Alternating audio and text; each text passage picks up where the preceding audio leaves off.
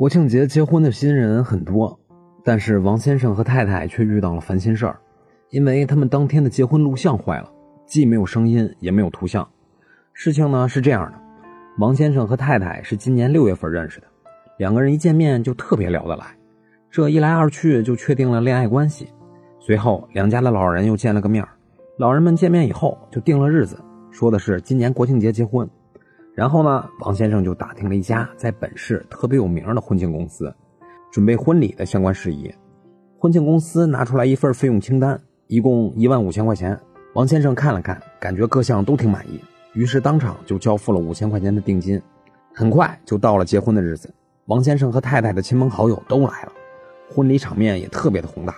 两个人在朋友和家人的见证中，幸福地完成了婚礼仪式。随后，婚礼刚结束。王先生就很满意的把剩余的一万块钱也给付了，并且问了问婚庆公司，说什么时候能拿到婚庆的光盘呢？婚庆公司的人说过了国庆节就可以拿光盘了。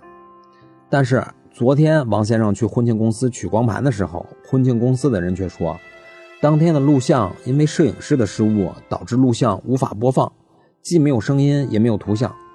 王先生当时就急了，人一辈子能结几次婚呀？这么重要的时刻。居然犯这种低级错误！王先生把这个消息告诉太太后，太太也难过的流下了眼泪。现在王先生就问：这可怎么办？首先，按照我国法律规定，王先生可以按照双方的合同要求对方支付违约金。其次，自己的婚庆录像是有象征意义的特定纪念物品，该物品一旦损毁很难重新取得，所以王先生可以起诉到法院，主张自己的精神损害赔偿。也就是说，一份违约金。一份精神损害赔偿，共两份赔偿款，所以小心不犯大错。婚礼开始前，再次提醒摄像师检查摄像机，也是必不可少的一个环节呀。